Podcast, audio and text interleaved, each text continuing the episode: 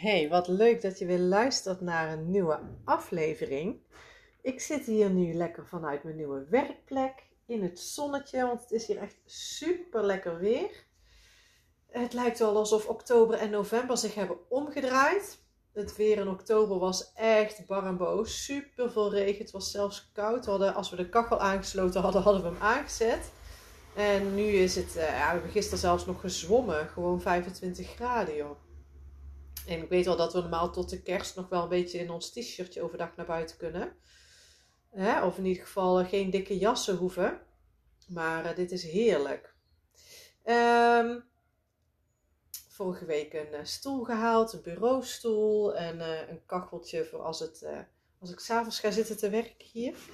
In mijn ja, appartement boven mijn huis. Was allemaal veel makkelijker te installeren dan we vooraf hadden gedacht. Maar goed, ik, uh, oh, ik stroom over van de ideeën en, uh, en alle. Ja, ik heb gewoon een hele lijst van, van onderwerpen. En toch probeer ik iedere keer te voelen van hé, hey, wat voel ik nu dat ik, dat ik mag delen?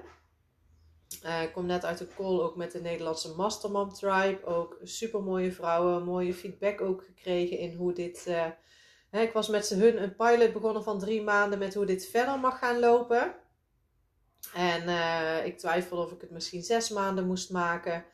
Uh, of er één of één gesprekken bij moest of niet. Nou ja, super waardevolle reacties van hun gehad. En hij blijft gewoon per drie maanden. Dat je gewoon per drie maanden kan verlengen.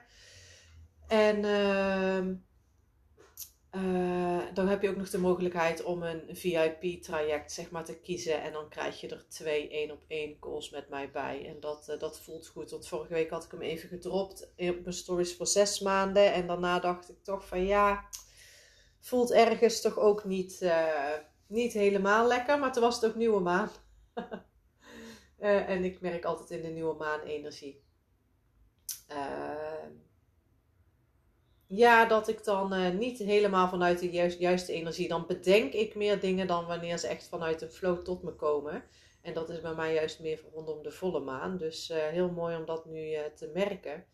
En ik had dus het idee om over een onderwerp te gaan hebben, maar die ga ik hierna opnemen, want nu ik het hier zo over heb, ehm, is dat ook wel heel vaak het geval. En als je borstvoeding geeft, dan heb je misschien nog niet zo heel erg je hormonen onder controle. Hè? Dan uh, heb je misschien nog geen cyclus, heb je nog geen menstruatie of ijsprong. Uh, geef je al wat langer borstvoeding, dan merk je dat dat misschien op een gegeven moment wel terug gaat komen. Toevallig uh, vorige week ook een vrouw in de tribe die daarover postte. ze voelde zich ineens enorm prikkelbaar en de melk liep terug. En zij kon uiteindelijk zelf heel mooi zien van dat het een relatie was met uh, dat de cyclus weer op gang aan het komen was. En dit is zo'n mooi voorbeeld van hoe makkelijk je je eigenlijk soms kan uh, zorgen kan maken. Waarom? Hè, je, je, je, je melkproductie loopt misschien terug, misschien ben je prikkelbaarder, misschien doet het ineens meer pijn. Waarbij je enorm aan jezelf gaat twijfelen of aan je kindje en dat je het ook meteen op wil lossen. En uiteindelijk wordt het altijd wel opgelost. Net als wanneer je kindje ineens heel erg veel gaat drinken. Dat je zoiets hebt van, hoezo heb ik niet genoeg melk? Uh, wat is er mis met me? En dat je dan later merkt uh, van, hey, hè, dat je kindje misschien wel ziek werd, is geworden. En dat hij van tevoren dat al merkte. Dat hij dat dus ging stimuleren, dat hij later die melk nodig had met die goede antistoffen. Door juist vooraf al meer te gaan drinken.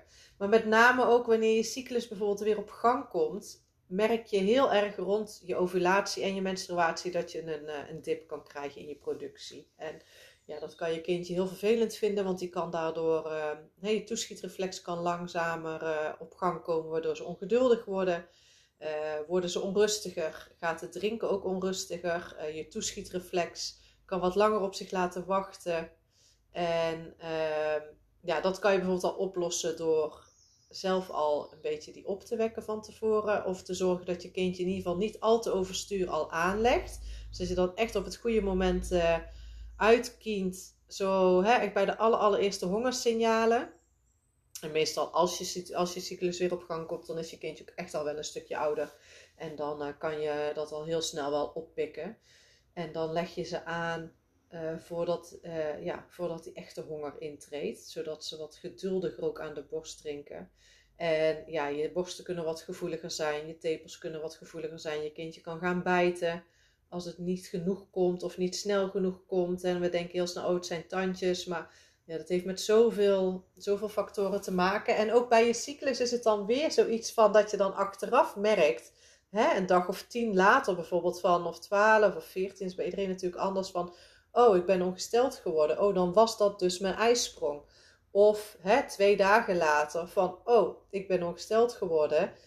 Dan had het daar dus mee te maken. Dus als je dit ervaart, is het ook helemaal niet erg om het voor jezelf bijvoorbeeld in een schriftje of in een dagboek te gaan schrijven. Dat je uh, opschrijft op welke momenten je, uh, je een dip merkt. Dat je merkt dat je geïrriteerder bent. We zijn heel snel ook een hè, slachtoffer van onze hormonen. Maar ze zijn er ook niet voor niks. En op het moment dat jij uh, uh, steeds meer kan zien van hé, hey, mijn. Uh, hè, ik merk dit gedrag bij mijn kindje, of ik merk het in mijn eigen, eh, mijn eigen zijn, hè, dat je wat onrustiger, geïrriteerder, korter lontje hebt, noem maar op. Dan hoef je jezelf niet met die hormonen te. Hoe noem je dat? te identificeren. Want zo snel, ook als je net bevallen bent, zeg je van ja, nou, het zijn mijn hormonen. Ja, maar die zijn er allemaal voor een reden. Hè? En, en als je lichaam dit niet aan zou kunnen, als je lichaam het niet aan kan om even zo'n dip te krijgen, dan zou het niet op dit moment ongesteld worden. Dan zou je pas na hè, de minimale wat baby's nodig hebben is eigenlijk twee jaar. Dan zou het wel twee jaar gewacht hebben. En het is maar heel zelden dat vrouwen uh, al na zes weken weer een hele regelmatige cyclus krijgen. Het is ook niet voor niks dat het vaak pas na zes maanden, uh, twaalf maanden pas een beetje op gang komt. Omdat je, je productie dan al op zo'n manier ook wel gestabiliseerd is dat het wel tegen een stootje kan. Dus om in plaats van meteen in de onrust te schieten, uh, heb dat vertrouwen in jezelf en schrijf het op zodat je het veel sneller gaat herkennen. Ik heb dat nooit gedaan en bij mij duurde het maanden voordat ik het aan elkaar kon relateren. Plus daarbij hebben wij natuurlijk ook gewoon de energie van de maan. Hè? Wij bestaan, bestaan voor zoveel procent uit water. Dus uh, heeft dat gewoon ook effect op ons lichaam. Dus kan het best zijn dat je, dat je rond de volle maan of de nieuwe maan ook gewoon wat geïrriteerder bent en wat meer rust en ruimte nodig hebt ga dat ook voor jezelf opschrijven. Ga eens kijken of je het kan relateren of aan je cyclus of aan de stand van de maan. En dat wil niet zeggen van, oh, uh, dit is nu de maan, dus dat je dan ook weer niet je verantwoordelijkheid neemt.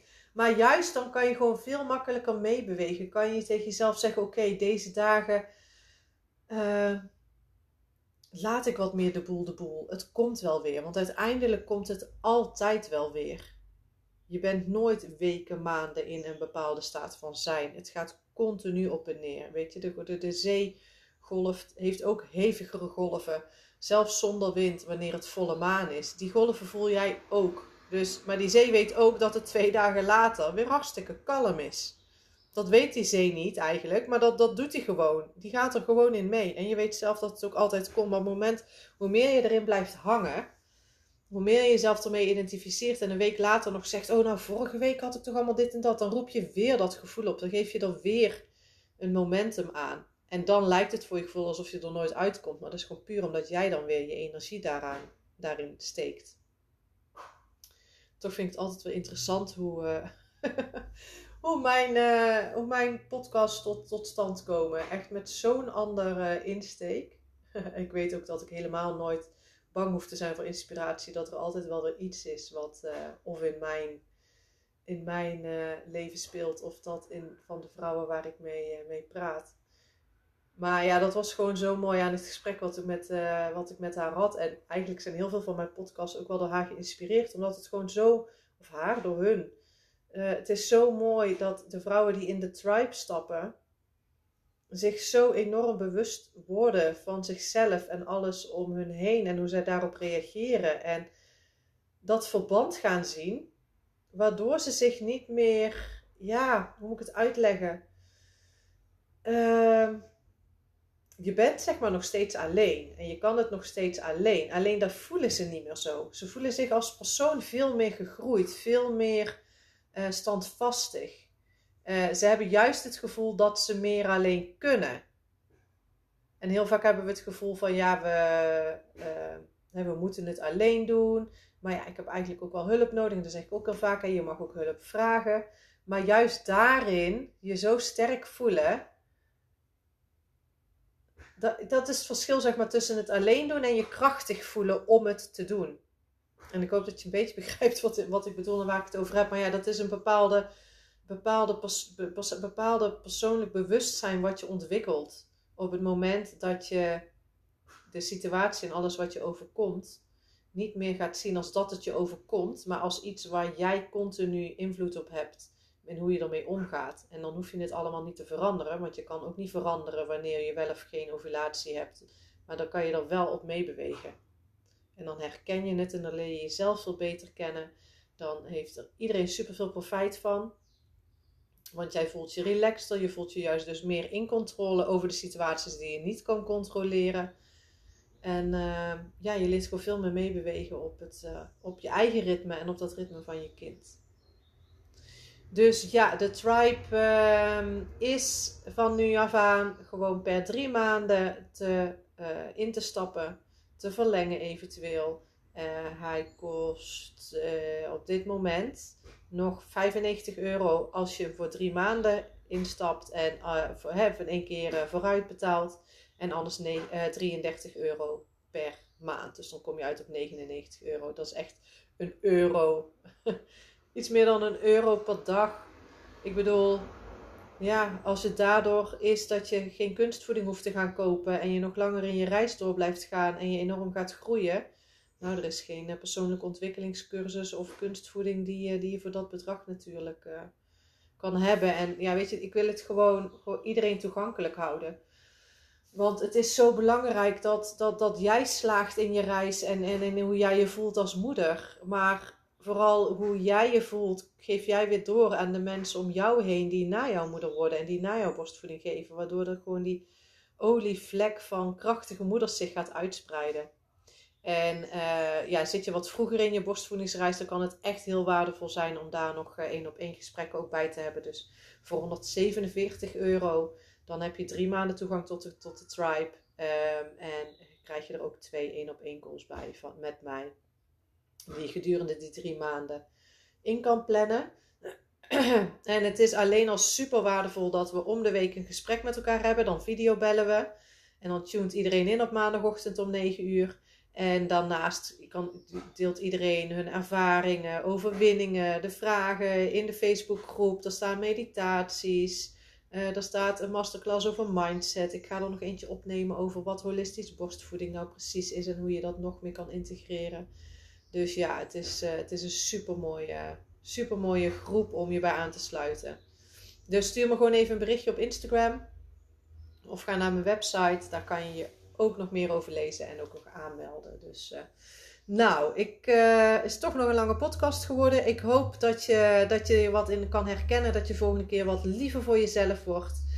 Laat me weten als jij het ook bij bent gaan houden. Of als jij voor jezelf ook het, uh, het verband ziet tussen hè, je, je cyclus of überhaupt ehm, bepaalde periodes waarin je,